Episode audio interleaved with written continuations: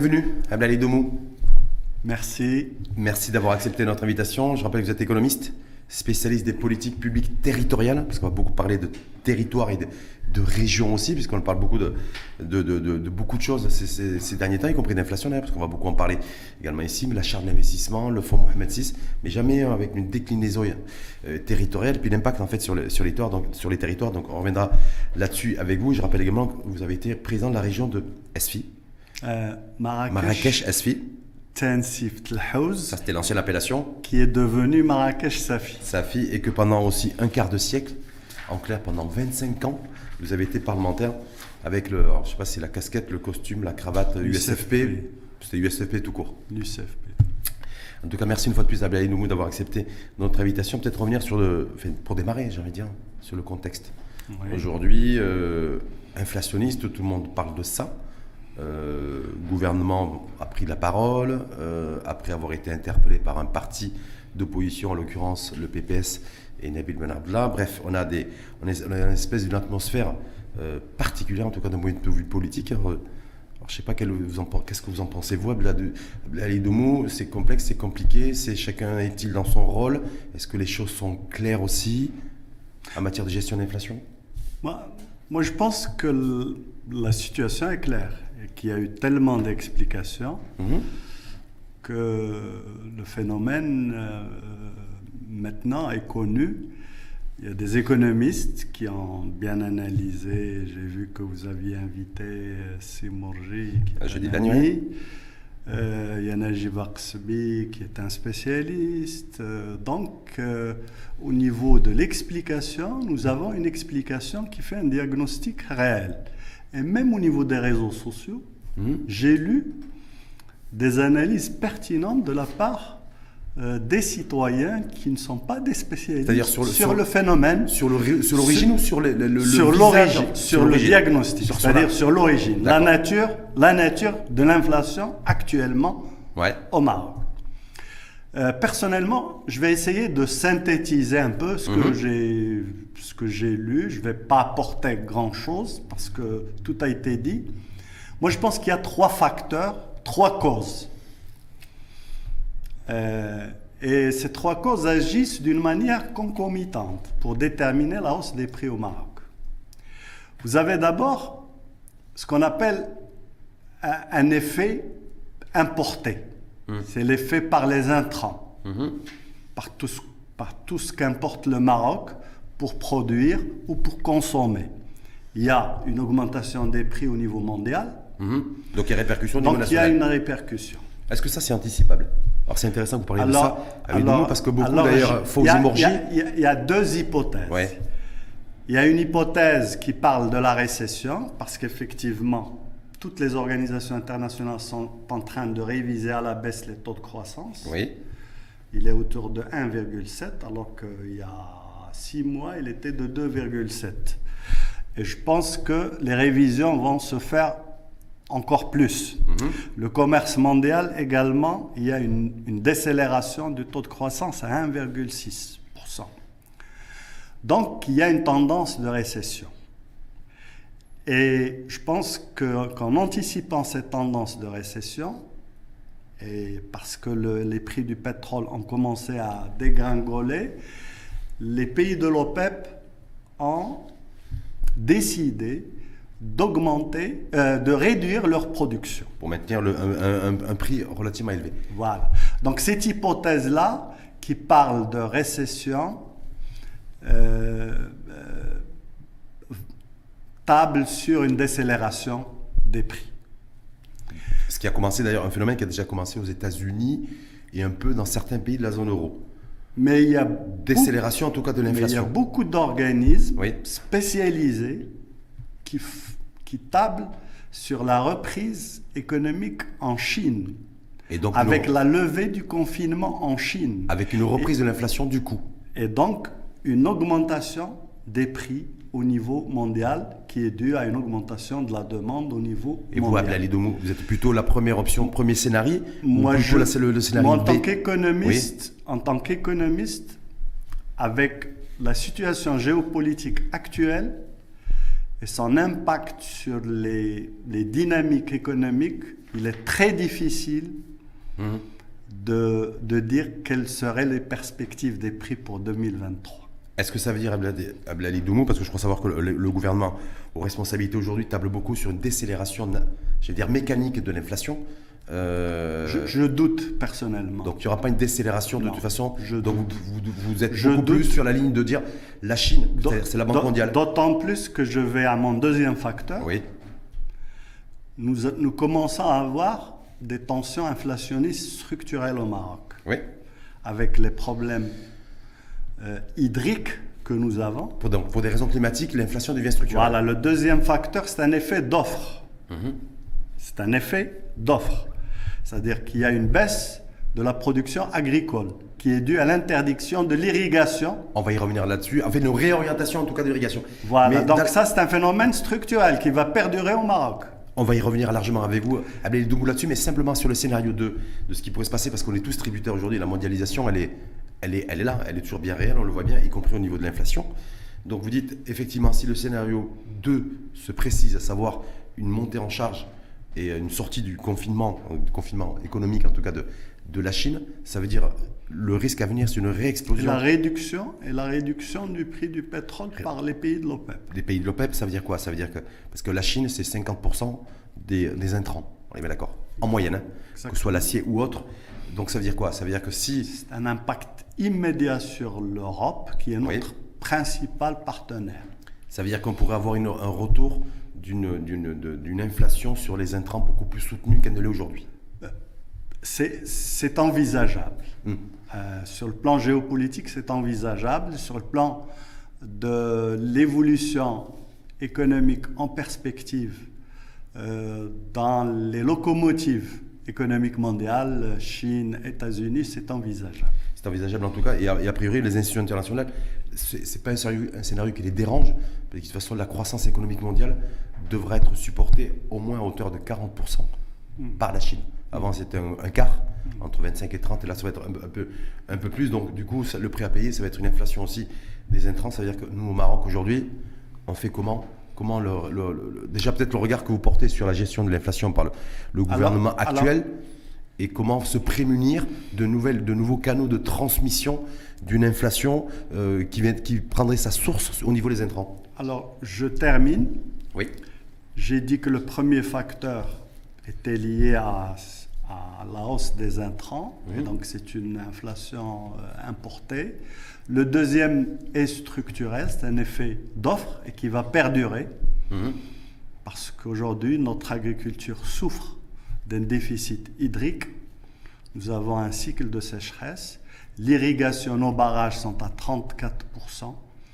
Ils ne permettent plus d'assurer l'irrigation euh, des superficies qu'on irriguait euh, classiquement ou traditionnellement. Mhm. Et donc ceci va se répercuter sur l'offre. Et c'est ce qui explique pourquoi les produits alimentaires sont en train de...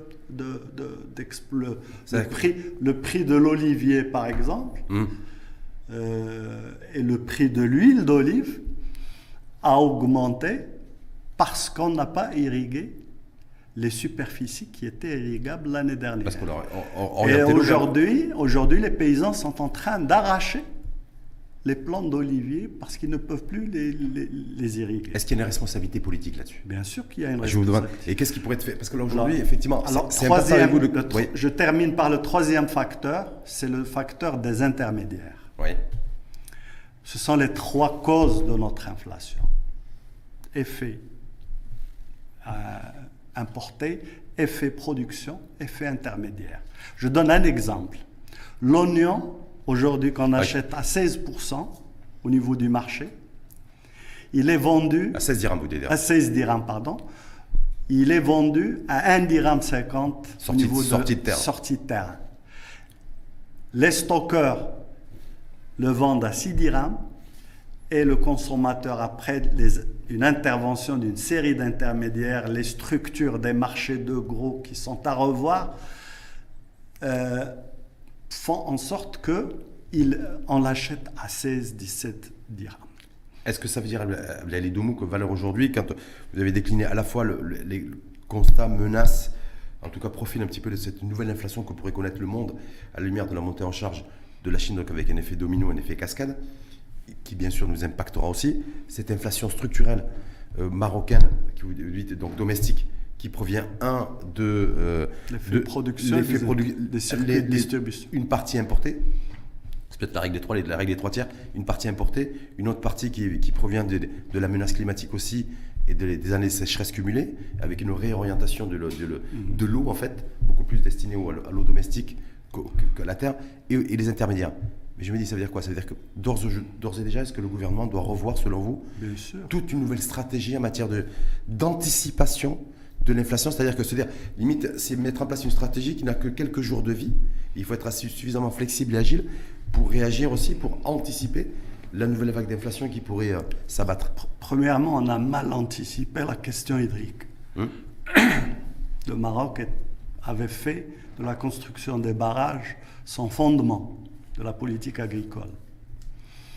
Et ce n'est pas maintenant, lorsque les barrages sont à 20%, qu'on commence, bon maintenant, quand je dis maintenant, il y a quand même euh, quelques années. Ça a commencé avec euh, la ministre euh, Afilel. Sharafat Afilel qui sera la mercredi d'ailleurs. Sharafat Afilel qui a commencé un peu à attirer l'attention sur l'urgence de la question hydrique.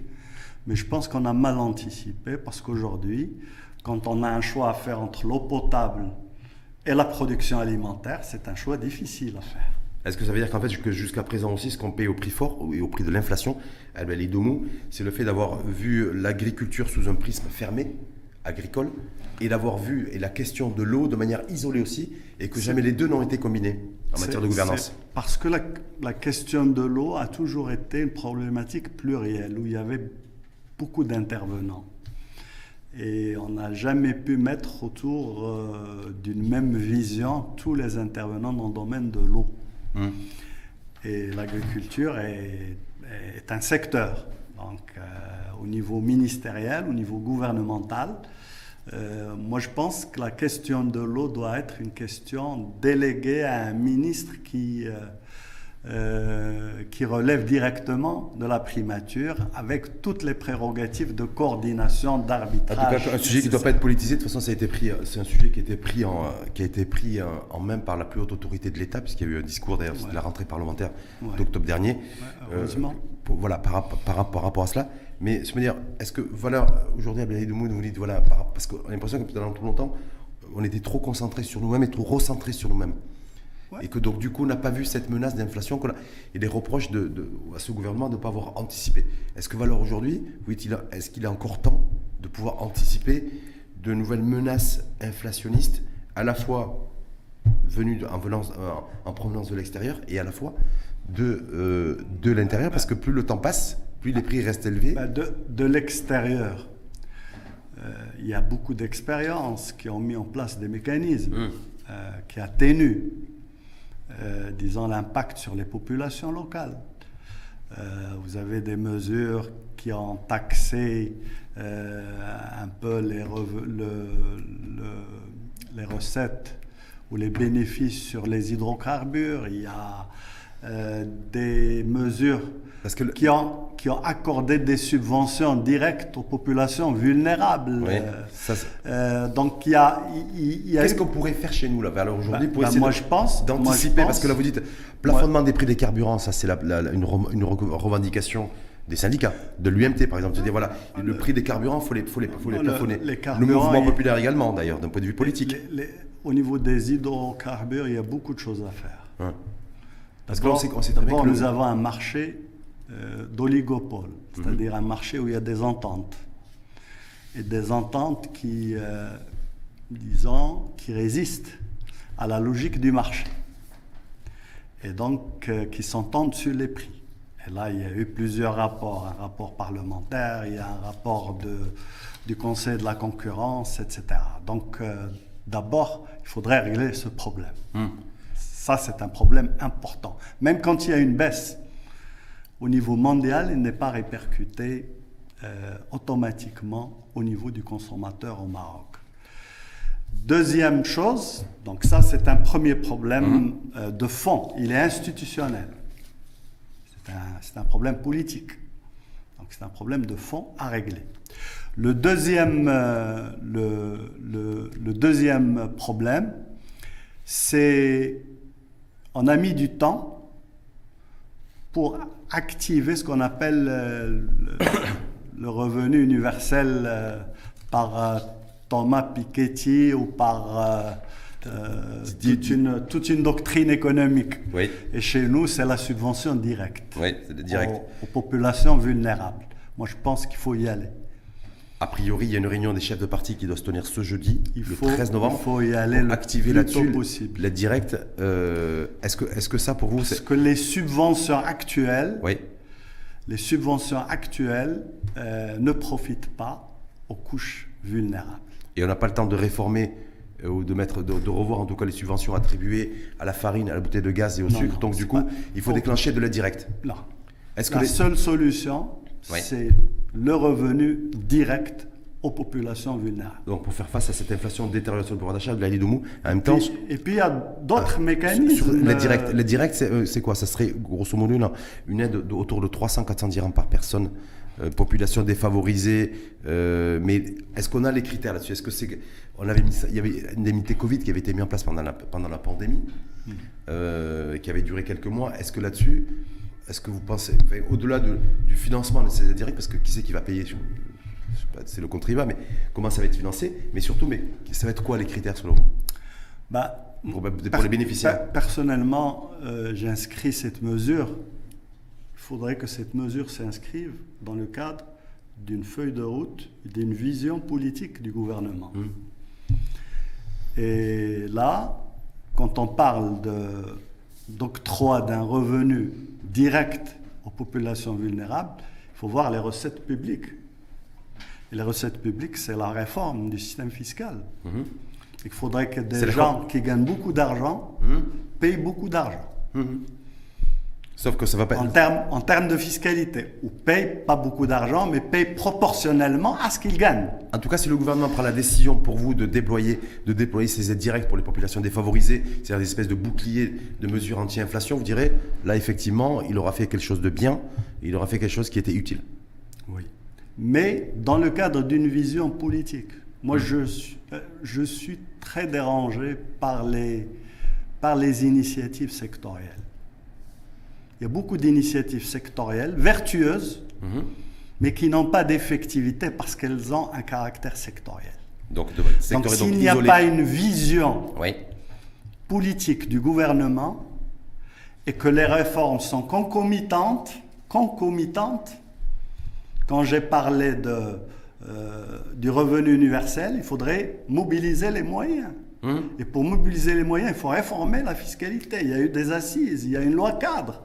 Il faut mettre en œuvre ce qu'on avait euh, envisagé. Sauf que aujourd'hui, est-ce que le gouvernement a, le temps de le faire Puisque il, il, il court, en fait, c'est une espèce de. C'est comme s'il était, confronté à plusieurs feux. Parce En fait, qu'on d'allumer, réagit. Parce qu'il faut aller, faut aller vite, il faut prendre les bonnes décisions au bon moment, et il y a une gestion court terme. Parce qu'on réagit a posteriori. Ouais. Politiquement, on réagit a posteriori, c'est-à-dire on réagit quand il y a un problème. Il faut anticiper les problèmes. En tout cas, il se, en tout cas, il se pourrait que le gouvernement prenne, en tout cas, le- a priori, le gouvernement pourrait une, une décision qui pourrait être prise jeudi prochain, ce jeudi-là, Alors, le 13, sur le déploiement des aides Alors- directes pour les populations défavorisées en situation de, de- pas de stress hydrique, mais de stress tout court face à la, face à la, à la, à la flambée des prix. alors l'autre problème Oui. euh, qui nécessite aussi un traitement urgent, c'est la restructuration des marchés de gros. Et c'est toute cette question d'intermédiation. Personne n'y est arrivé. Aucun gouvernement, Non, il y a une loi aujourd'hui qui est proposée. aucun gouvernement n'y est arrivé. Ben, il faut y aller. Mais- Parce que, parce que euh, il y a un problème de rente qui affecte les populations vulnérables. Hmm. Il faudrait supprimer ces rentes. Il faudrait. Mais ces personnes, ces intermédiaires, ces circuits, on les connaît. Quand on est intermédiaire, on a un statut. Oui. On est déclaré, Oui. on sait qui on est, L'administration en tout cas sait qui, qui est intermédiaire. Donc euh, on n'arrête pas de dire aux opinions publiques depuis, depuis un mois et demi, deux mois, trois mois. Ah, c'est la faute des intermédiaires. Sauf que les intermédiaires, ils, ils sont connus, c'est pas des gens inconnus qui sont invisibles. Au niveau des marchés de go, vous avez ce qu'on appelle les carrés. C'est là où on expose les, les marchandises. Et vous avez un titulaire d'un agrément qui a un carré. et qui se fait payer parce qu'il a cet agrément et qui affecte le, prix de, à la consommation, qui affecte euh, d'une manière notoire le prix à la consommation. Mais il faut supprimer ce phénomène. Il faut supprimer ce phénomène. Est-ce qu'il n'y a pas autre chose qu'il faut revoir aussi à Moi, je, je, je, parle parce que votre carrière politique, je ne vais pas dire qu'elle est derrière vous, parce que j'ai précisé que vous avez, vous avez, été pendant 25 ans parlementaire. Mais simplement, Ablaïdoumou, aujourd'hui, peut-être qu'à ces personnes-là, ces intermédiaires-là, et, toutes, et tous les acteurs en fait, de l'écosystème et du circuit de distribution, on leur demande surtout de veiller à la sécurité de l'approvisionnement. Hmm. Pas les prix. De, de, faire en sorte qu'il y ait suffisamment d'étal avec oignons, pommes de terre, tomates, voilà. Et ça, c'est depuis des décennies et des décennies. Est-ce que alors aujourd'hui, il faut euh, revoir un peu le mindset aussi de, et de demander. Non, mais Parce qu'il y a le feu. Je sais pas, parce je la question. C'est parce qu'on n'a pas anticipé. Il y a eu une destruction agricole, une destruction agricole notoire qui a affecté et la quantité au niveau du marché des produits alimentaires et les prix. Que... Donc il y a le feu. Hmm. Parce qu'on ne sait plus quoi faire. On a, on a dit faut, aux exportateurs, il faut, il faut suspendre les exportations. Après, on leur a dit, euh, enfin, on s'est rendu compte qu'en suspendant les exportations, c'est une panique. Il y avait, il y avait, ça n'avait aucun impact sur la baisse des prix parce que les, la valeur, la valeur, les valeurs dégagées à l'export permettent de fixer les prix à un prix abordable au niveau des marchés internes. On ne sait plus quoi faire en fait. C'est une panique. Est-ce que le gouvernement. C'est la première fois hmm. au Maroc qu'on a un problème d'offre de produits alimentaires. C'est la première fois qu'on importe de, la viande. La viande était interdite à l'importation. Et la production nationale assurait, assurait la consommation. En, autosuffisance, on était. Oui. On importe massivement. Et d'autres, produits, je donne un exemple. Parce que, l'hectare de, de pommes de terre coûtait en 2019 50 000 dirhams. La mise en valeur d'un hectare coûtait 50 000 dirhams. Aujourd'hui, ça coûte 110 000 dirhams. Fois deux. Fois deux. Tout a flambé. Oui, tout a flambé. Donc, il y a une panique, il y a une panique qui procède de cette crise hydrique qui a affecté d'une manière notoire, d'une manière très grave, la production agricole. Est-ce que vous êtes aligné ou pas, euh, euh au propos du, du, patron du, du, ACP, le commissaire au, au plan, Ahmed Halimi, qui dit voilà, en tout cas, un, on a un problème d'offre. Mhm. Parce que certains considèrent qu'on n'a pas de problème d'offre, parce qu'à partir du moment où on a suffisamment de tomates, et qu'on a une tomate à un prix élevé, donc on n'a pas de problème d'offre. Mais il s'avère qu'effectivement, on a aussi un problème d'offre. Mais est-ce que vous êtes aligné au propos de qui dit que cette, cette problématique d'inflation va être structurelle, va durer c'est ce que, je suis en train de dire. Voilà, et qu'en même temps, de toute façon, on aura des coûts, de, des, coûts de, des facteurs de production aussi, dont une partie est importée, et je pense à aux facteurs énergétiques comme composante. Tout ça va être. On va se retrouver donc avec une hausse des facteurs de production, ou à des prix en tout cas extrêmement élevés, une production en matière d'offres qui sera largement insuffisante. Donc on sera sur une inflation qui va être... Et qui est surtout structurelle. Structurelle. Parce qu'il faut régler le problème hydrique. Mmh. la solution du problème, problème, hydrique va prendre des années. Euh, nous venons de mettre en place les programmes de développement régionaux dans les conseils régionaux. Mmh. Nous avons fait de la question de l'eau la priorité. Parce que vous êtes issu d'une, vous êtes élu. Euh, Je suis élu au conseil régional de Marrakech, qui est une région déficitaire. Très aride. Il y a, il y a, il y a deux bassins excédentaires au Maroc, le Loukos et, le Gharb. Et les cinq autres bassins sont déficitaires. Donc il faut penser aussi à un problème de transfert d'eau.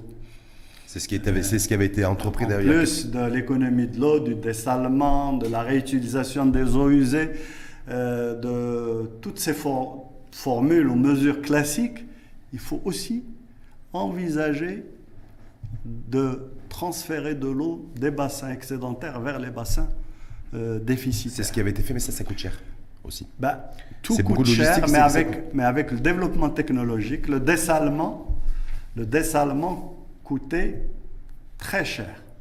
Aujourd'hui, nous avons deux expériences de dessalement. Euh, l'une à Agadir, dans la région de Souss-Massa, où le mètre cube est à 5 0,70, donc il, il, est presque euh, égal au prix auquel nous, on fournit de l'eau aux villageois, aux populations pour, euh, pour l'eau potable. Et nous avons une expérience de Dakhla avec l'éolien qui est à 2,50. Donc avec les, les, nouvelles technologies, tout est possible. Hmm. Et il faut s'inscrire dans une dynamique euh, toutes ces mesures s'inscrivent dans une dynamique de progression en tout cas, technologique. Si vous aviez euh, adressé un message à, ceux, à celles et ceux qui sont aux responsabilités, c'est de, de- de revoir en fait l'approche politique et l'approche philosophique de la situation dans laquelle on est, qui de toute façon, c'est-à-dire que ce qui va se passer à partir de maintenant, ça- on, on va C'est tourner la page. structurel, c'est institutionnel, c'est des réformes institutionnelles Mhm. importantes à faire. Et il faudrait une vision, une vision horizontale, pas sectorielle. Hum. Quelque chose d'hori- d'horizontal et pas de vertical qui viennent pam. Voilà, un secteur euh, qui agit sur euh, son secteur euh, à un moment T1, un autre agit en, en- en T4, et donc il n'y a pas de synchronisation. Et donc il y a, Et pour la population, il y a tant on a- on- on- de temporalité. ouais, il y, a, il y a un déficit de synchronisation dans les territoires, on le voit. Sauf Ce que je suis en train de dire, on le vit. vous le vivez vous au quotidien on en tant au local. là. quotidien, les Ouais. secteurs n'interviennent pas en même temps. Mhm. Et donc on n'a jamais le package nécessaire pour satisfaire la demande des citoyens. Jamais. Parce que je profite d'ailleurs et je vous remercie une fois de plus d'avoir accepté notre invitation, de votre présence, parce que vous avez la- la- l'avantage, j'ai envie de dire aussi, euh, et entre autres d'être un élu, un élu de terrain. Donc, et en plus en, en contact avec les populations rurales. euh, dans la région, parce que je rappelle que vous êtes également président de la commune rurale ou la Zalat. Comment se vit un peu cette inflation? Comment elle, se, comment, comment elle se gère? Euh, Est-ce qu'il y a une menace aussi d'une nouvelle vague de précarité et de pauvreté Euh, Je rappelle que le HCP euh, avait, donné, avait avancé ce chiffre, euh, avancé d'ailleurs un chiffre qui avait été donné par le HCP, 3 millions de personnes 3 qui avaient millions basculé dans la précarité et la pauvreté entre 2020 et 2022, avec, la- avec également l'effet de la pandémie. Moi, moi, je pense, là- moi, je pense que ce sont des chiffres à actualiser en 2023 et que ça va. Ça va augmenter. Ça Vous, le, vous le voyez, vous, sur le terrain au quotidien On le voit sur le terrain. Les éleveurs n'ont plus d'élevage. Euh, les producteurs euh, d'oliviers n'ont plus de- d'eau pour produire. Et donc, automatiquement, automatiquement. Et puis, en face, vous avez euh, une hausse exorbitante de tout ce que vous voulez acheter en termes de semences, en termes d'engrais, en termes d'intrants. de- donc, il y a une situation qui est dramatique et qui donc nous interpelle tous, qui nous interpelle tous et qui exige, qui exige une alerte, une alerte euh, politique euh, sérieuse, Hum. une alerte politique. C'est-à-dire beaucoup plus, un peu dans la lignée de- du courrier qu'avait adressé Nabil Ben Abdallah au chef de gouvernement. C'est un, Oui. un peu dans cet esprit-là, c'est ça que vous dites vous, oui, oui. vous demandez aussi à ce que l'opposition, votre ancien parti, votre ancienne écurie par, politique aussi, joue, son, joue peut-être un peu plus son rôle dans l'opposition? Oui, oui, oui, je pense qu'il est temps de, de, tirer, les sonnettes euh, d'alarme euh, au niveau de l'évolution du niveau de vie des populations. Et vous parlez là de- des populations rurales. Moi, je dis que les couches moyennes sont fortement affectées. Hum. Parce que les si, si aide directe il y a, si aide directe il y a, euh, ça sera, sur la, ça sera essentiellement les populations rurales qui seront Vulnérables, et rurales qui seront ciblées. Ah, par contre, dans les populations, enfin, les, les catégories intermédiaires, ça va être un peu plus compliqué. Oui, mais elles sont Complètement. elles sont affectées d'une manière notoire. Hum. Donc, euh, Donc vous dites, ça de c'est la nouveauté un peu au Maroc. Les deux tire la sonnette d'alarme, en tout cas pour cet, cet- cet exécutif, de dire attention, il y a, il y a urgence. Il y a il y a urgence, il y a euh, nécessité d'une vision horizontale, politique horizontale, nécessité d'une synchronisation des interventions publiques dans les territoires. Euh, il y a des réformes institutionnelles qui ont besoin de pilotage. Euh, nous avons là tout ce qui concerne l'investissement, Oui, on tout ce qui concerne le secteur, la réforme du secteur public, euh, qui ont besoin d'un pilotage euh, réel et sérieux. Est-ce que ça, ça peut être fait en même temps que de gérer l'inflation En même temps, vous avez vu, le gouvernement a fait, ça- Alors- a fait une sortie en disant de toute façon, nous, on ne va pas changer de cap en matière d'investissement. Notre politique budgétaire, on va la maintenir. Euh, malgré, même si effectivement, il y a eu un, un contre-signal qui a été envoyé par la Banque centrale en renvoyant le, le taux directeur à la hausse. Vous, l'économiste que vous êtes, euh, et expert et spécialiste des politiques territoriales, est-ce que, est que vous y voyez clair aujourd'hui? Alors, C'est-à-dire, en termes alors de- pour le, juste un mot pour le taux directeur. Oui. Euh, on, on augmente le taux directeur quand on a une, une surchauffe économique, c'est-à-dire une augmentation de la demande qui fait en sorte que euh, la demande augmente mmh. et donc elle exerce une pression sur les Elle alimente l'inflation. Sur les prix. Mmh. Euh, ce n'est pas notre cas au Maroc. Mmh. Au Maroc, nous avons une stagflation, c'est-à-dire une, une, une inflation une haute inflation, une croissance, qui, une croissance qui, qui coexiste avec une, 1% de croissance. Et pour cette année, même s'il y a 4% de prévu, moi je pense qu'on ne dépassera pas les 2%. Ben, Pronostic Banque, mondiale, Banque, Banque centrale, c'est 2,6. on, va le réviser à la baisse avec tout ce qui se passe au niveau agricole. Moi, je vis un peu ce qui se passe au niveau agricole.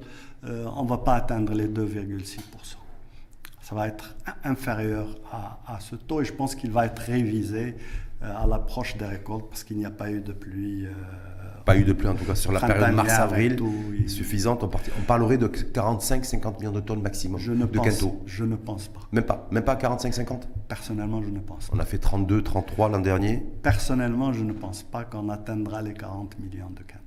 Personnellement, je ne pense pas. Donc si on n'atteint pas 40 millions de quintaux, ça veut dire... Et en plus, euh, au niveau du printemps, il n'y a pas de pluie, les cultures printanières vont souffrir également. Donc euh, la situation va être encore plus grave. Euh, donc là, moi je pense que ce que je dis, le gouverneur de Banque El Maghreb le connaît, c'est un homme expérimenté mhm. qui est entouré de compétences. donc il sait que ce taux directeur, l'élévation du taux directeur n'a pas d'impact, d'autant plus que nous avons un secteur bancaire particulier euh, qui est fermé, que l'accès au financement est réservé à certaines entreprises, etc. Je pense qu'il le fait euh, pour des raisons psychologiques. Euh, et puis, le dirham. Est-ce qu'il le fait pour est-ce qu'il le fait pour protéger le dirham avant tout Oui. Et, que, le dirham est ancré aussi. Il est Donc est-ce que est-ce qu'on est face à un scénario aujourd'hui où le, la, politique monétaire repose sur, essentiellement sur la protection du dirham hmm. par rapport aux aléas, il n'y a pas que les aléas climatiques, mais les aléas monétaires euh, aussi. Je pense qu'il y a plus, plus ce facteur-là que le reste. Et le gouvernement, lui, qui veut, lui, euh, pas, euh, libérer la croissance. Et donc, du coup, on se retrouve avec, un, choisir entre gérer l'inflation ou, comment, ou, accélérer la croissance. Le, gouvernement, le gouvernement, avec la loi de finances, avec l'essor de l'investissement public, la politique budgétaire, normalement, doit nourrir une croissance dynamique au mmh. Mais il y a des problèmes, on va, on va les aborder si, si vous le permettez. Sauf que la politique budgétaire chez nous, est-ce qu'il déjà, il n'y a pas le risque qu'elle alimente l'inflation Pardon? Est-ce que la politique budgétaire chez nous, qui se veut déjà extrêmement généreuse... pas avec un taux de croissance de 1%. D'accord. Pas avec un taux de croissance de, de 1%, pas avec les créations d'emplois euh, en 2022, nous avons eu des destructions d'emplois. Hein? On a créé 150 000 et on a détruit 174. Donc nous avons un solde négatif de, un solde négatif de, moins 24 000. De moins 24 000. Donc pas avec ces chiffres-là que vous allez provoquer une surchauffe qui va alimenter l'inflation. L'inflation est due aux facteurs qu'on a évoqués tout à l'heure, mais pas à la politique budgétaire. Est-ce que vous êtes d'accord lorsque le gouvernement dit nous, on ne changera pas de cap, même si on est critiqué, même si on nous dit quoi que ce soit Non, on je ne suis pas. Je nous, le, cap, les caps économiques et le cap budgétaire seront maintenus. Sur, sur la priorité à l'investissement public, je suis d'accord. 300 milliards de dirhams mobilisés en 2023. Mais il faut une réforme de la politique publique d'investissement. C'est-à-dire c'est-à-dire que nous avons aujourd'hui un investissement public qui nourrit une économie de rente, pas une économie de marché, et qui oriente l'investissement privé vers des secteurs et pas vers l'industrie. La dynamique industrielle aujourd'hui est le fait du capital étranger. le capital national va vers d'autres secteurs il ne va, pas à l'industrie. Il ne va, il va pas à l'industrie. Pourquoi Parce qu'il est incité à le faire par, des, par l'investissement public, par les politiques publiques. Donc, si on est d'accord sur le principe que l'investissement public est nécessaire, il faudrait revoir cette politique d'investissement et le rapport sur euh, le nouveau modèle de développement euh, a souligné cet aspect. Il faudrait une nouvelle politique public d'investissement qui oriente, qui d'abord, qui, euh, euh, qui consolide l'égalité des chances de l'entreprise, qui, qui, consolide l'économie de marché, mmh. et la liberté, l'innovation, la liberté de concurrence, l'émulation entre les, entre les entrepreneurs. Avant de dire oui, parce qu'effectivement, ça a été d'ailleurs le, discours du, souverain euh, en octobre dernier, avant de passer sur un, inverse, inverser le ratio investissement public investissement privé, donc faire en sorte que notre investissement, le volume soit plus privé, 75% que public, euh, ce qui n'est ce qui est, ce qui pas le cas aujourd'hui. Vous dites, mais avant ça, euh, il faut d'abord réformer et revoir l'investissement public lui-même. Bien sûr, les systèmes incitatifs. Hum les, les, les incitations fiscales, les, subventions, les, dérogations, hmm. les agréments, tout cet arsenal qui fait en sorte que l'investissement s'oriente vers des secteurs et pas vers l'industrie hmm. est la problématique de, de, de, la croissance économique. Est-ce que, ça, ça peut être réglé avec la mise en place de la nouvelle charte d'investissement et la mise en route et les déploiements du fonds Mohamed VI euh, pour, pour l'investissement également? Non. non. La charte d'investissement est un document qui a été bien conçu, euh, théoriquement bien conçu. Mhm.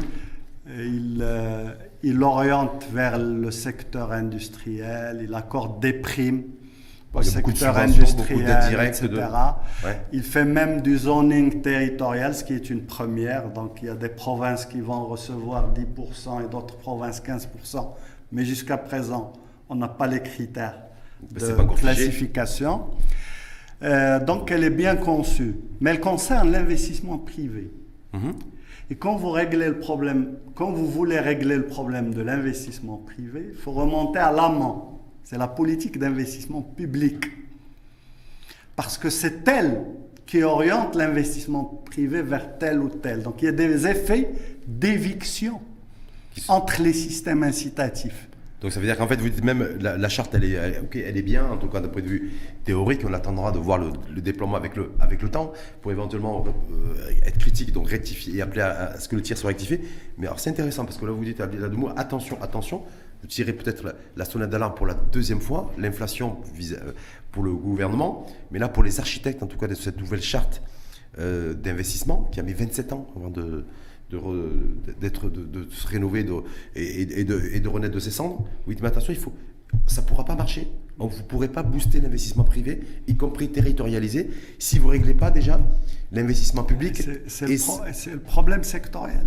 Personne n'en parle de ça. C'est le problème sectoriel dont j'ai parlé. Chacun s'occupe d'un peu de son initiative sectorielle. Et, la protège. Euh, donc aujourd'hui, on est en train euh, à l'initiative de Sa Majesté de mettre en place un fonds mhm. pour l'investissement, qui est un peu l'instrument de mise en œuvre de cette stratégie euh, de, la charte. De, la charte.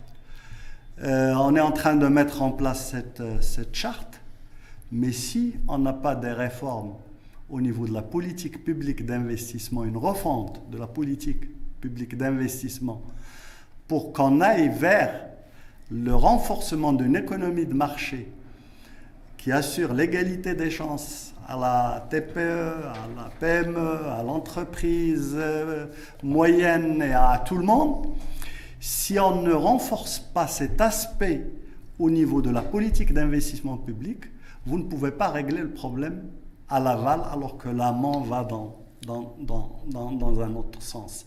Et là, il y a des rapports de la Banque mondiale qui ont montré ces effets d'éviction vous mettez en place des systèmes incitatifs, vous les multipliez, et chacun élimine la pertinence de l'autre parce qu'il est supérieur. Et donc il y a un effet d'éviction qui annule un peu l'option politique, l'option politique que voudrait donner le gouvernement à tout cet arsenal et qui euh, ben, ne va pas dans le sens de ce que veut Sa Majesté dans... Euh, euh, la philosophie de ces discours. D'autant plus que ce qui a été repris là aujourd'hui par Mounir Jazouli, c'est la charte de l'investissement, nouvelle charte d'investissement. En plus que, ce qui avait été évoqué par, le, par la plus haute autorité de l'État, c'est une, charte compétitive de l'investissement. Et entre les deux, il y a le terme compétitif qui a, qui a, disparu d'ailleurs. Alors, alors, compétitif, c'est l'investissement public. Un deuxième problème de l'investissement public, c'est son rendement. Pourquoi je ne suis pas d'accord avec la politique budgétaire, c'est le rendement faible. Nous avons un ICOR de 7 à 8% L'ICOR, c'est un indice par lequel on mesure le rendement, c'est-à-dire l'efficience économique et sociale de la dépense publique mhm. sur le citoyen, sur l'investissement. Sur... Nous avons un des rendements les plus faibles des, des pays du niveau de développement comparable. Et avec l'absence d'une réforme du secteur public, du secteur public, et donc de l'investissement public, parce que le secteur public accapare dans les 300 milliards, 140 milliards, et qui sont concentrés dans deux régions, Rabat et, Casa. Ah. Donc si on ne réforme pas sur le plan institutionnel tout ça, la politique budgétaire va conduire aux mêmes effets auxquels elle a conduit euh, depuis six décennies, pour reprendre Najib Aksbi, qui a fait un peu le bilan de ce que je suis en train de dire sur six décennies. Et Abdelali, donc vous dites, vous, euh, vous je ne sais pas si vous vous montrez optimiste, pessimiste, mais en tout cas réaliste, vous dites, pour vous, pour 2023, euh, il y aura une croissance qui ne dépassera pas 3%, vous dites, ça sera, on sera en deçà de 3%, vous prédisez-vous... Je dis 2%. 2%, vous dites, 2%. voilà. Banque centrale, c'est 2,6%, le HCP est toujours vers 3,2%. On va réviser ça. Voilà, vous dites de toute façon, on ne dépassera, pas, on dépassera pas 40 millions de quintaux euh, saison agricole récolte. Euh, alors j'avais dire, tout ça, quel impact sur les territoires? Alors, l'impact sur les territoires, vous avez très bien fait de, de... On mettait en place une charte de l'investissement. Quand vous mettez en place le fonds Mohamed VI pour l'investissement, qui sont des orientations stratégiques importantes, fondamentales si vous n'avez pas l'État territorial qui supervise, qui assure la mise en œuvre, qui régule, qui rend effectif, qui rend opérationnel ces mécanismes qui sont pris par le gouvernement à Rabat, si vous n'avez pas l'État territorial pour, ça va rester. Personnellement, j'ai assisté à une récurrence des réformes pendant 25 ans. Et je suis aujourd'hui très sceptique. Bon, des chartes d'investissement, j'en ai, j'ai assisté à l'élaboration des chartes Celle-ci est plus en avance sur le plan théorique. Mais si demain vous n'avez pas un État à Teza, un, État à, à Sazag, un État, euh, quand je dis un État, c'est des délégations des services extérieurs de l'État central. C'est-à-dire une gouvernance régionale, en fait, qui, qui, ont, qui prend le relais. Qui ont, qui ont les prérogatives administratives et financières, avec un représentant unique de l'État. En France, vous avez le préfet de région hum. qui représente l'État. Et il a le pouvoir de sous-ordonnancement, donc il a le pouvoir de signature, de signature de, sur les budgets les budgets des différents secteurs administratifs, et il a le pouvoir de révocation du personnel administratif. Aujourd'hui, notre Wali n'a pas, il n'y a pas un texte qui régit les prérogatives du Wali.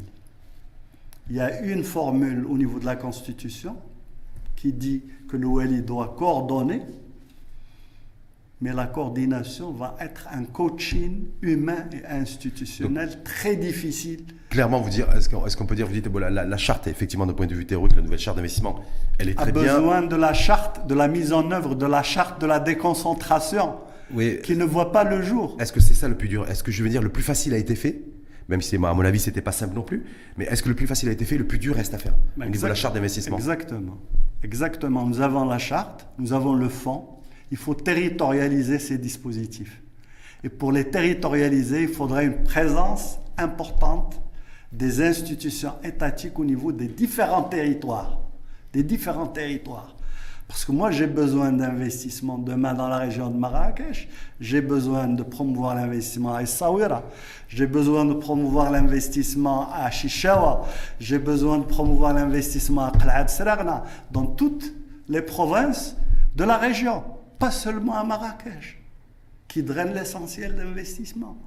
Et ça, ça va être le défi de ce qu'on peut appeler le renforcement de l'État territorial, ou ce qu'on appelle d'une manière technique la déconcentration. Il y a eu un décret en 2017, c'est le 2-17-618, qui n'a qui pas encore été décliné dans la, la, la réalité Dans les, dans- par une délégation des prérogatives euh, au niveau territorial au service extérieur de l'administration centrale.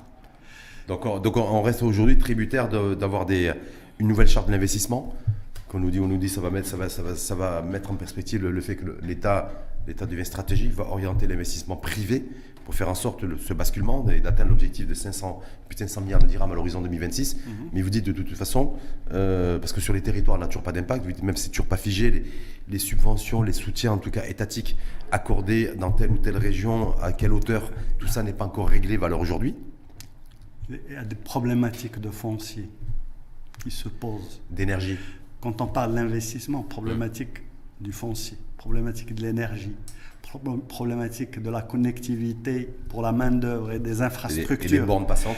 Et toutes ces problématiques, j'en ai cité quelques-unes. Sans oublier le capital humain et la ressource humaine. hein. la formation. Mm. Et toutes ces problématiques-là ont besoin d'un État territorial fort, donc d'une véritable déconcentration avec de véritables prérogatives. Et je rappelle que tous les dispositifs qui ont été mis en place sont pertinents. Au niveau de la promotion des jeunes, par exemple, de la promotion de l'emploi des jeunes. Vous avez Telaka, vous avez. Idmej, vous avez euh, Força, vous avez. J'ai compté une, une quinzaine de dispositifs, mais ils ne sont pas territorialisés. C'est des dispositifs qui sont là au niveau des ministères. On essaie un peu de faire de la communication autour, mais moi je n'ai jamais vu des responsables qui sont venus dans ma commune rurale pour s'adresser aux jeunes et leur montrer un peu euh, qu'est-ce que c'est que For- Força, qu'est-ce que c'est. Pelaka, qu'est-ce que c'est Aurash, etc., etc. Donc plus de territoire et plus de terri- territorialité, parce que derrière certains dire- disaient, vous faites peut-être partie de, de- de cela, que les, fu- les- les vrais relais de croissance du Maroc, en fait, euh, sur le moyen terme, voire le long terme, ce sont les territoires. Bien sûr. Voilà. Donc Ça, c'est- c'est pas si, on est seulement en panne Maroc. de, si on est en panne de croissance aujourd'hui, euh, et, depuis, et depuis Maroc. quelques années, c'est peut-être aussi parce que nos territoires sont en panne également. Ouais, il y a, il y a- euh, je vous donne un, un- un petit exemple. 900 communes rurales connaissent un déficit budgétaire sur les 1500 et Les quelques. 1600, ouais, comme une... 900 communes rurales connaissent un déficit. Pourquoi? Pourquoi? Parce que ces communes rurales ont un budget de 4 millions de dirhams qui n'a pas bougé. Mais entre-temps, ils ont fait du transport scolaire, ils ont fait du transport ambulatoire, ils ont fait de l'eau potable, ils ont fait du préscolaire, ils ont fait de l'électrification rurale, ils ont fait des routes. Et donc, c'est des services publics de base qui ont bouffé ces budgets et aujourd'hui, ils sont en panne. Hmm. Ils sont en panne. Donc sur les 1500, Donc, 1600 les communes, 900 sont en déficit. Les territoires, c'est les lieux où vivent les populations. Les populations ne vivent pas tous à Rabat. Les populations ne vivent pas tous à Casablanca. Il y a des populations qui vivent partout ailleurs. Et qui, sont, et qui, et qui seraient d'ailleurs... donc qui ont les mêmes droits que les autres. Et sans, et ça, je ne fais, je ne fais que répéter les plaidoiries de Sa Majesté. 17 discours sur la régionalisation avancée. Et pour lui, la régionalisation avancée, c'est ce que je suis en train de dire. C'est pas, c'est pas les, les régions, c'est pas les conseils régionaux. Aujourd'hui, on croit que parce qu'on a donné un petit plus aux conseils régionaux, on est en train d'opérer la régionalisation. la régionalisation avance, alors, pas le cas. alors, je, je rappelle juste un chiffre. Toutes les collectivités locales gèrent 6% de cet investissement public. 6%. 300 milliards, 6%. 19 milliards. Sur les Prenez 300 milliards, 6%, d'investissement par les collectivités locales, toutes les collectivités toutes les locales. collectivités locales. 2%, 2,5% par les régions et le reste par les autres mairies, communes rurales, etc. Et 94% sont gérés par l'État. Et les C'est pourquoi j'insiste, j'insiste pour la réforme, Réforme. Du, secteur, du secteur public et j'insiste sur la déconcentration parce que c'est là où réside l'essentiel du problème. Et en tout cas, donc, ceux qui sont aux responsabilités ont du pain sur la planche. Il y a d'abord gé- gérer l'inflation, mais en même temps, vous dites, il faut gérer l'inflation, mais il faut aussi gérer Le les, grands problèmes, les grandes politiques publiques, institutionnelles et structurelles. Parce que si les choses ne se font pas en même temps, en tout cas de la même temporalité, ça ne servira à rien, ça sera contre-productif. Exactement, et c'était l'une des conclusions de, du rapport sur le nouveau modèle de développement. Il a insisté sur la synchronisation des réformes et la synchronisation des, des politiques sectorielles. Aujourd'hui, on n'a pas encore un niveau correct de synchronisation. Pourquoi? Parce qu'on n'a pas encore décentralisé, déconcentré l'État, bien déconcentré l'État. Et c'est le problème. Et donc les, choses restent en suspens. Merci en tout cas infiniment à vous. C'est moi qui vous remercie pour l'invitation. Merci. Ça a été un plaisir de discuter de ces questions d'actualité pour les citoyens. J'espère que nous avons parlé un langage simple et accessible pour le... Simple et accessible, j'en suis, j'en suis certain. Merci en tout cas à vous. Abdoulaye Doumou, je rappelle, économiste spécialiste des politiques publiques territoriales, ex-ancien président de la région Marrakech-Esfi et euh, président, parce que vous avez toujours voulu continuer à exercer votre rôle de, de, de, proximité, en tout cas de politique, dans une commune, président d'une commune rurale, la commune rurale de Oueled Zerad. Merci en tout cas infiniment à vous et, euh, et à très bientôt.